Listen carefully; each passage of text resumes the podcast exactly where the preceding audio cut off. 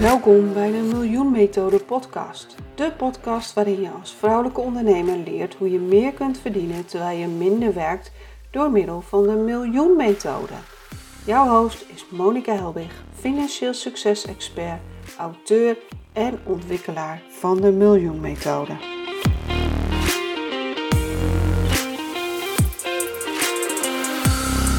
Welkom bij deze nieuwe aflevering van de Miljoen Methode podcast. En vandaag gaan we het hebben over het managen van je geld. Ehm, de M van miljoen uh, staat voor mindset. Daar is al eerder een uh, podcast over geweest. Maar het, de M staat ook voor manage je geld.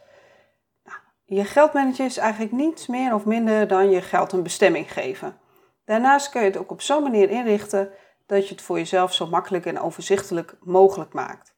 Het geeft je veel rust en inzicht en toch doen veel mensen het niet. Maar waarom is het zo belangrijk om je geld te managen? Stel je voor, je wordt wakker van je kinderen die geschrokken naast je bed staan. Mam, het is al negen uur, we zijn te laat voor school. Nou, dat betekent dat jij ook te laat bent voor je werk en je partner ligt ook nog lekker te snurken naast je. Je staat snel op en wil de kinderen aankleden, maar dat kan niet, want er is geen schone kleding. Beneden wil je ontbijt maken, maar er is geen brood en geen beleg. Naar school brengen lukt ook niet, want de benzinetank is leeg en je fiets heeft een lekke band. Eenmaal aan het werk doe je maar wat, tot de school je belt met de vraag waar je blijft om je kinderen op te halen. Avondeten heb je niet in huis, dus je bestelt maar wat, maar dat lukt ook niet, want er staat geen cent meer op je rekening. Dit is wat er gebeurt wanneer je stopt met het managen van je werk, je huishouden en je gezin.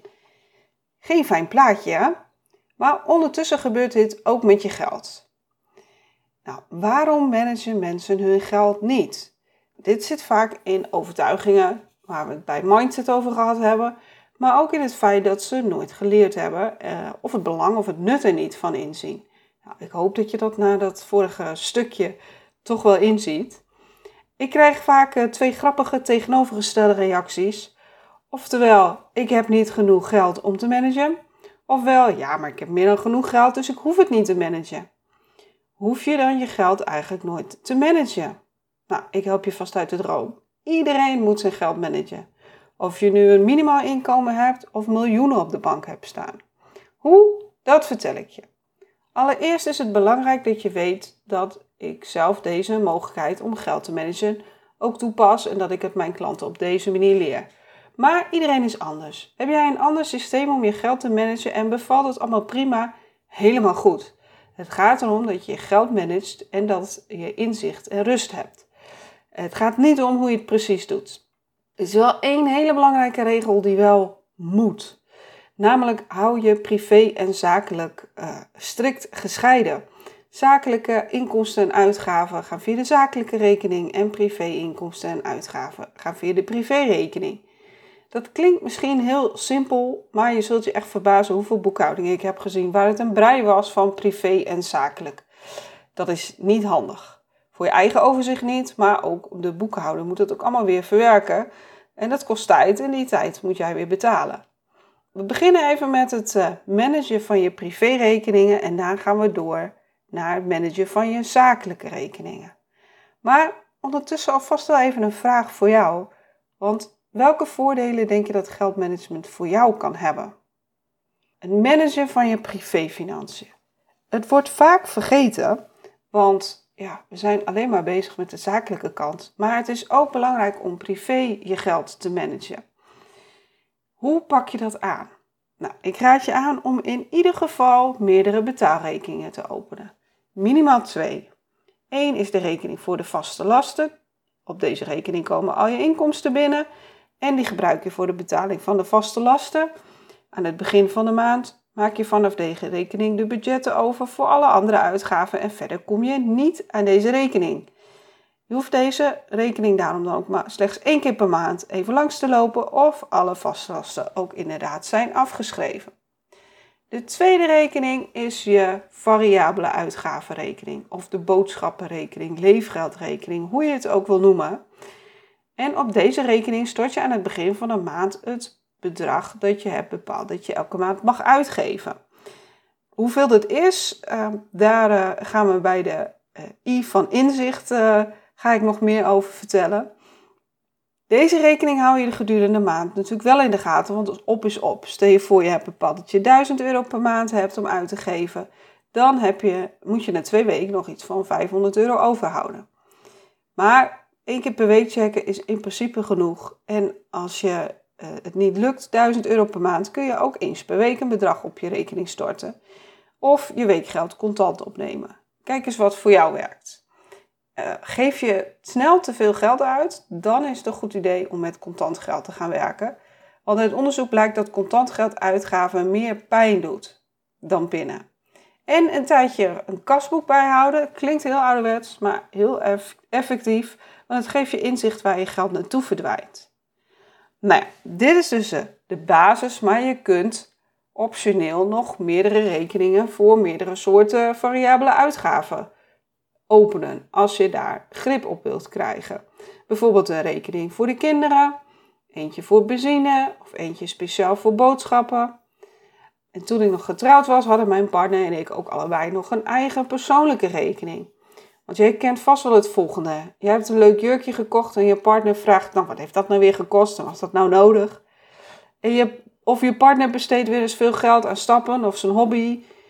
Of je geeft nooit geld uit aan jezelf omdat het al op is. Nou, met deze persoonlijke rekeningen los je die problemen en frustraties op.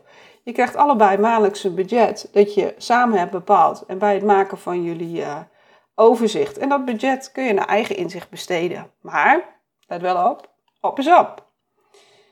Eigenlijk, om goed overzicht te hebben, uh, is het ook belangrijk dat je natuurlijk spaart. En bij de meeste bankrekeningen kun je meerdere potjes op één spaarrekening openen. Maar soms is het ook handig om meerdere spaarrekeningen te openen als dat kan. Het is in ieder geval belangrijk om een spaarrekening te hebben voor onverwachte uitgaven, die vaak helemaal niet zo onverwacht zijn. Alleen je weet niet precies wanneer ze komen en het exacte bedrag. Maar als je een auto hebt, dan weet je dat die uh, onderhoud nodig heeft. Als je kinderen hebt, weet je dat ze op een gegeven moment nieuwe kleding nodig hebben. Uh, die weet dat de wasmachine een keer stuk kan gaan. Uh, je kan ook nog voor andere doelen een spaarrekening hebben, bijvoorbeeld voor een vakantie of voor een droom. Ehm, bepaal wat jouw spaardoelen zijn. En nog als extra tip, als je de drang hebt om geld uit te geven als een paar duizend euro op je spaarrekening staat, kies er dan voor om één of meerdere spaarrekeningen bij een andere bank te openen, zodat je de rekeningen niet ziet. Nou, bedenk eens hoe jij je privérekening wil inrichten en zorg in ieder geval dus voor eh, twee betaalrekeningen en minstens één spaarrekening. Dan gaan we door naar de zakelijke financiën. Want ja, ook hier is het uh, heel belangrijk dat je van tevoren je geld een bestemming geeft en goed inzicht hebt. Maar um, je moet hierbij natuurlijk ook echt reserveren. Want je wilt niet weten hoeveel ondernemers het overkomt dat ze BTW moeten betalen of inkomstenbelasting, maar dat ze dat niet hebben. Dus zet allereerst de BTW apart. Van alles wat er binnenkomt gaat de BTW direct naar een spaarrekening. Nou, je kunt de 21% BTW eruit halen door gewoon te delen door 1,21, maar je kan ook 17% nemen. En dan kom je ongeveer op hetzelfde bedrag. En sommige mensen vinden dat wat handiger. Dan ga ik hier natuurlijk even van uit dat jij een, een, een dienst of product hebt waarbij je 21% BTW moet betalen. Maar er is natuurlijk ook nog een laag btw-tarief en uh, sommige dingen zijn uh, zelfs uh, vrijgesteld van btw. Dus zet dat in ieder geval apart. En in de basis kun je hier natuurlijk ook weer geld van afhalen wanneer je een uitgave doet. Want die uitgave vermindert immers hoeveel btw je straks moet betalen. Dus je eigen keuze of je dat ook daadwerkelijk wil doen. Ik doe het niet bij kleine bedragen, maar wel bij wat grotere bedragen. Um, en daar heb ik ook eigenlijk altijd een extraatje op deze rekening. Verder moet je geld apart zetten voor de inkomstenbelasting. Nou ja, het is natuurlijk verschillend uh, hoeveel inkomstenbelasting uh, je moet betalen. Dat ligt heel erg aan je persoonlijke situatie. Je kunt, uh, er is een website, berekenhet.nl, waar je dat wel kunt berekenen. hoeveel je ongeveer denkt aan belasting te moeten betalen. Nou, stel je voor dat is 10% van je omzet dan moet je dat bedrag dus constant bij elke inkomsten die er binnenkomt apart zetten op een spaarrekening. En blijf daar dan vervolgens ook af. Want dat is eigenlijk niet jouw geld. Dat is geld van de Belastingdienst. Nou ja, wat ook heel belangrijk is, betaal jezelf eerst. Je werkt in jouw bedrijf, maar het zal je verbazen hoeveel mensen zichzelf niet of nauwelijks uitbetalen. Alle andere rekeningen gaan voor. En wanneer het aankomt op het betalen van jouw loon, is er niks meer over. Dat gaan we anders doen. Uh, het is belangrijk jezelf een maandelijks salaris te betalen uit je bedrijf. Uh, dus je maakt elke maand op een vast moment een vast bedrag over uh, van je zakelijke rekening naar je privérekening. Ehm, ja, je moet natuurlijk wel weten hoeveel je over moet maken. Dus dan is het toch ook nog wel belangrijk dat je inzicht hebt. Um, daar gaan we het in een latere podcast nog over hebben. Nou, veelal betalen ondernemers zichzelf niet uit omdat ze denken dat er dan niet voldoende overblijft om de rekeningen te betalen. Maar de werkelijkheid is meestal anders. Wanneer je eerst alle rekeningen betaalt en dan pas jezelf, dan blijft er inderdaad onvoldoende over. Maar wanneer je eerst jezelf betaalt, blijft er meestal wel genoeg over voor de rekeningen. Je gaat namelijk leven naar wat je hebt. Nou, kom je wel tekort, dan is het natuurlijk belangrijk om even goed te kijken naar je inkomsten en kosten en een goed overzicht te maken richt je eigen zakelijk geldmanagement in met minstens uh, dit dat je de BTW en de inkomstenbelasting op aparte rekeningen reserveert. Maar er zijn meerdere geldmanagementsystemen die het nog verder uitbreiden. En wanneer uitbreiding je meer rust en overzicht geeft, ben ik voor. Maar als het geen toegevoegde waarde heeft, hoef je het natuurlijk niet te doen. Ik heb zelf wel een behoorlijk uitgebreid geldmanagement systeem, omdat het me veel overzicht en rust geeft. En vind het gewoon makkelijk. Um, mijn geldmanagement systeem bestaat uit verschillende betaal- en spaarrekeningen. En het is uh, ja, deels mijn eigen ding, maar deels ook wel gebaseerd op Profit First. Ik weet niet of jullie daar een keer van gehoord hebben, maar dat is ook een geldmanagement systeem. Um, nou, alle, er is één rekening zeg maar, waar al mijn inkomsten op binnenkomen. En uh, vanaf daar zeg maar, maak ik alles over naar de verschillende rekeningen. Nou, zoals ik al zei, er is natuurlijk een rekening voor de BTW en de rekening voor de inkomstenbelasting. Dat zijn allebei spaarrekeningen, want daar mag ik verder niet aankomen. Um, daarnaast maak ik een bepaald percentage van mijn omzet over naar de rekening voor de kosten. Dus heel duidelijk hoeveel kosten ik nog kan maken. Uh, en of ik dus, stel voor ik wil investeren in nieuwe beeldschermen enzovoort, of ik daar nog geld voor heb, of ik wil investeren in coaching. Um, er is een, uh, rekening salaris. Daar gaat eh, een deel van alle inkomsten heen, zodat ik mezelf elke maand een salaris kan betalen. Um, er is ook een rekening die heet winst. Dat uh, is een leuk dingetje wat dus uit Profit First kwam. Uh, eh, 5% van de inkomsten stort ik daarop. En dan mag ik aan het eind van het kwartaal daarvan de helft naar mezelf uitkeren als een, als een winstuitkering, als een leuk motiverend extraatje. Nou, zelf heb ik ook nog een rekening voor uitbetaalde inkomsten, want ik laat veel klanten en opdrachtgevers vooruit betalen. Maar ik moet natuurlijk niet gelijk dat allemaal opmaken, want anders heb ik later in het kwartaal of het jaar niks.